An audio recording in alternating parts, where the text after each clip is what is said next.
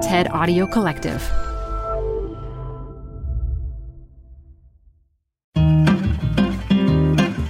I was just two years old when the first Game Boy, developed in Japan by Nintendo, came to market in the United States in 1989.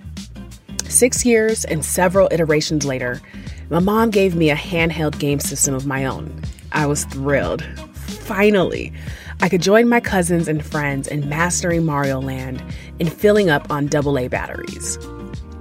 We've come a long way since Game Boy or any of the games I'd fight over with my cousins in the 90s. Today, video gaming is a multi billion dollar industry, and video gamers, like yours truly once was, can rise to celebrity status and even make big money. And all that talk of screen time and rotting brains, well, now the world of gaming is actually used to inform the future of work. I'm Sherrell Dorsey, and this is TED Tech. In today's episode, William Collis takes to the TED stage to show us how video game skills can get you ahead in life.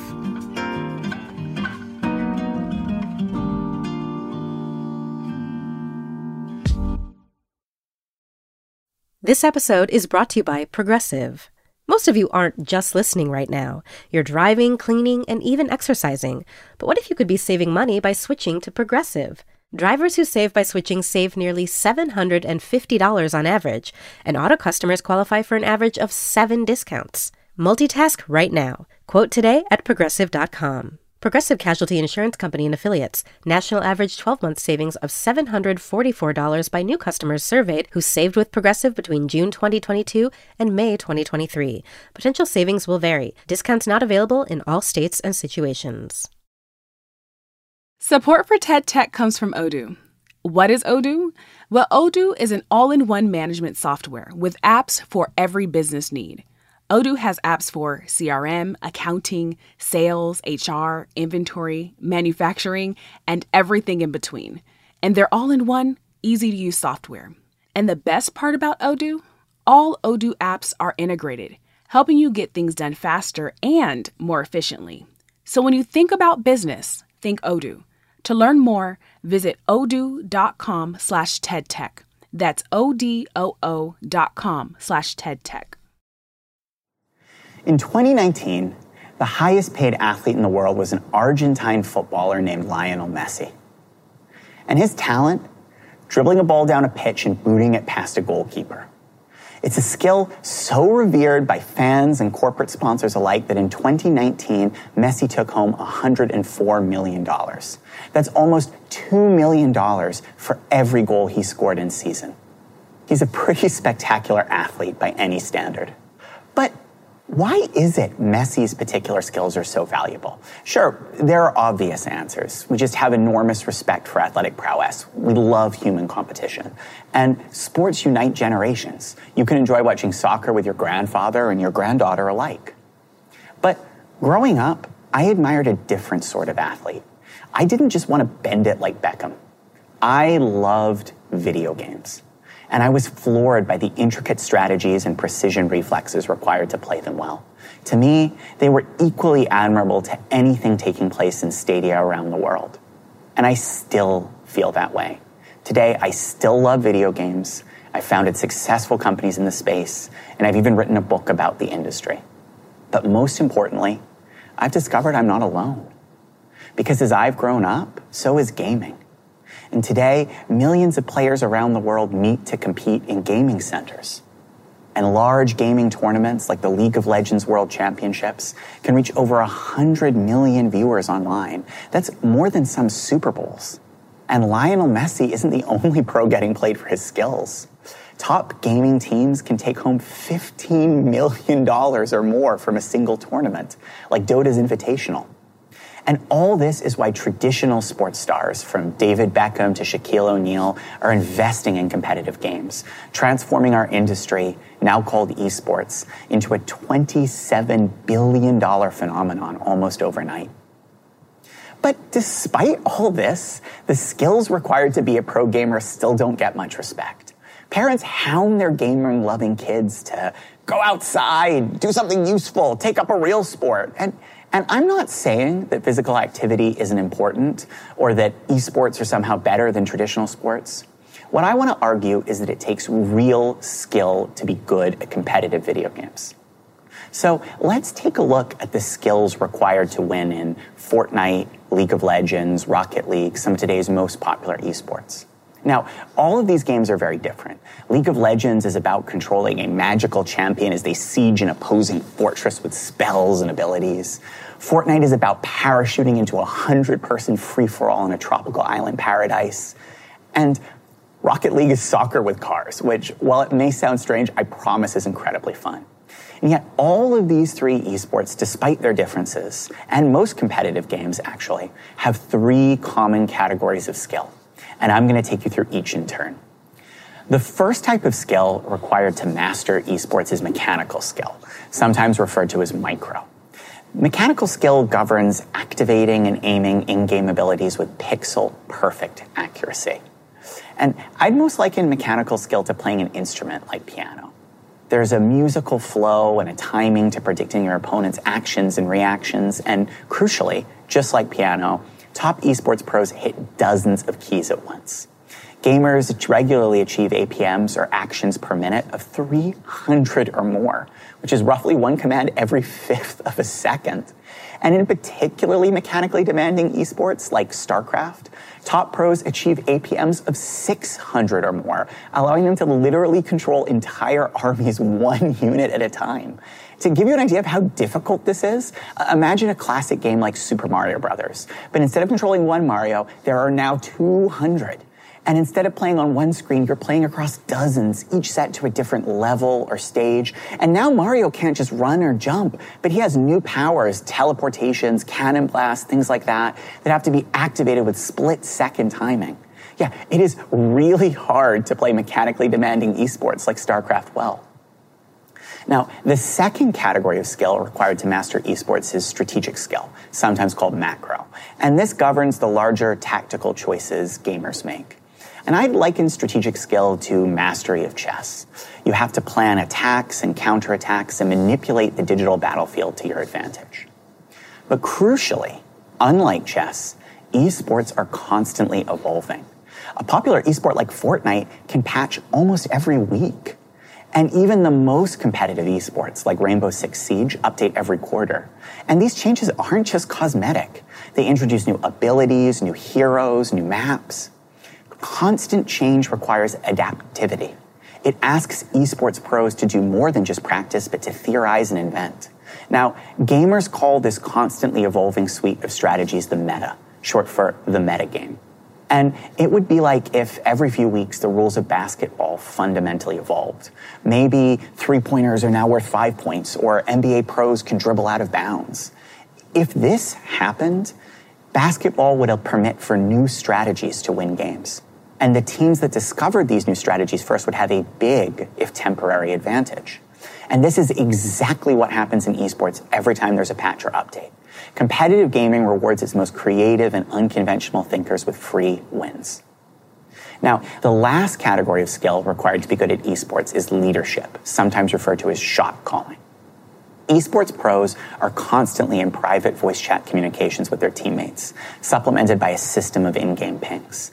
This is what allows a team of League of Legends pros to coordinate a spectacular barrage of five man ultimates, flashing in to capitalize on a minor mispositioning by their opponents.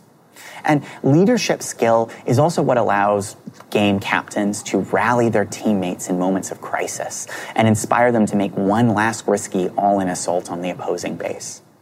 And I'd argue this is the same type of leadership exuded by executives and team captains everywhere. It's the ability to seize opportunity, clearly and decisively communicate decisions, and inspire others to follow your lead. And all these three categories of skill, mechanical, strategic, and leadership, they have a crucial element in common. They're all almost entirely mental. Unlike my ability to have a basketball career at five foot ten, esports doesn't care how tall I am, what gender I identify as, how old I am. In fact, esports controllers can even be adapted to pros with unique physical needs. Look at gamers like BrolyLegs who can't move his arms or legs, or Half Coordinated who has limited use of his right hand. And these pros don't just compete, they set records. Now, I'm not here to argue that esports is some sort of egalitarian paradise. Our industry has real issues to address, particularly around inclusivity for women, marginalized groups, and those without equitable access to technology. But just because esports has a long way to go doesn't mean its skills don't deserve respect. And what particularly bugs me is how often we ascribe such enormous value to traditional athletic talents off the field. How many times have we been in a job interview setting, let's say, and heard somebody say something like, Well, John is a phenomenally qualified candidate. He was captain of his college lacrosse team. Really? John is going to be a great digital marketer because he can hurl a ball really far with a stick? Come on, we would not apply that logic anywhere else. Stand aside, scientists. Sarah is my choice to repair this nuclear reactor. After all, she played varsity soccer. No, what we mean when we say John or Sarah is phenomenally qualified for a job is that because of their experiences playing traditional sports, they have developed traits with real value in the workplace diligence, perseverance, teamwork. And think of how I've just described esports to you. Doesn't it sound like mechanical skills, strategic skill, leadership? Wouldn't those develop all those same traits too? And more to the point, in today's fast paced digital office environment, I think I might rather have a pro gamer on my team than a traditional athlete. After all, I know they can be charismatic and decisive over voice chat, and I'm sure doing a lot of Zoom calls today in my business. So maybe now I've convinced you that esports and video games deserve a little more respect. But if not, let me try to make one last final appeal. Because look at it this way our society is changing. Technology is fundamentally infiltrating every aspect of our daily lives, transforming everything from how we work to how we fall in love. Why should sports be any different? You know, I, I think of my own childhood. You know, I grew up watching the World Cup with my family. And I learned to love soccer in large part because I watched it with my dad. And I would have loved doing anything with him. And now I think of my own sons. But instead of soccer, we're watching esports, not the violent ones, mind you, but it, I'm building the same sorts of memories with my kids that my father did with me. We're marveling at the same skill and reveling in the same victory. It is an identical feeling of pure awe and excitement. It's just a different game. Thank you very much. Tired of unnecessary payroll errors and the problems they bring? Like employees missing bills because of shorted paychecks? Managers taking the heat from angry employees about those shorted paychecks? HR and payroll teams clocking late hours to correct timesheets, expense mistakes, missing overtime, and sick days? All of that is so unnecessary. Pump the brakes on payroll errors for good by putting employees in the driver's seat. With Paycom's Beti, employees do their own payroll. Beti identifies errors and guides employees to fix them before submission, right in the app. Because no one can afford for payroll to be wrong, and no one knows when their pay is wrong or right better than employees. So why not let them fix payroll problems before they become problems? When you get payroll precision every time, unnecessary payroll hassles become, well, unnecessary. Manage the process to make payday right for everyone with Paycom. Learn more at paycom.com slash soundrise. That's paycom.com slash soundrise. If there's a surefire way to wake up feeling fresh after a night of enjoying alcohol, it's with ZBiotics. ZBiotics pre alcohol probiotic drink is the world's first genetically engineered probiotic. It was invented by PhD scientists to tackle rough mornings after drinking. Here's how it works when you drink, alcohol gets converted into a toxic byproduct in the gut. It's this byproduct, not dehydration, that's to blame for your rough next day. ZBiotics produces an enzyme to break this byproduct down. Just remember to make ZBiotics your first drink of the night, drink responsibly, and you'll feel your best tomorrow.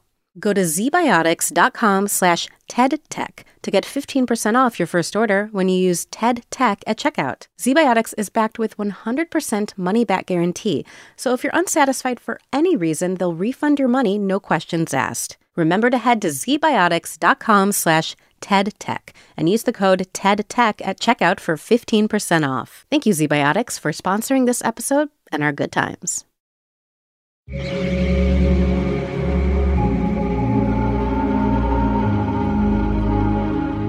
Building community, building memories, gathering skills, gaining confidence.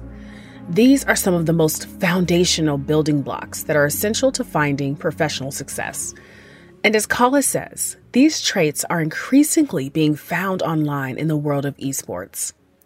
A few weeks ago, NYU marketing professor, author, and entrepreneur Scott Galloway released a chart in a blog post about a startling decline in social connectivity in America.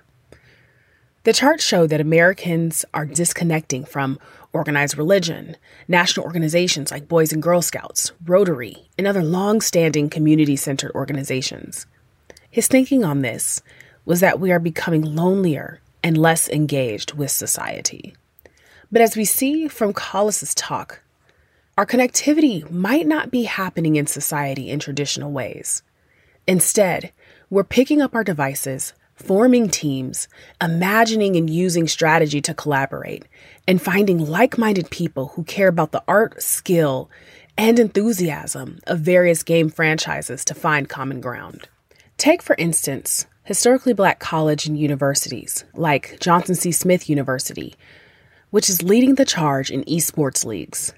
They're battling against fellow students in other well endowed universities, building new pipelines and winning cash prizes and endorsements while training students for internships and jobs. Esports provides a foundation and opportunity for community and connection with a road toward leadership and not just within online spaces, but within the future of work.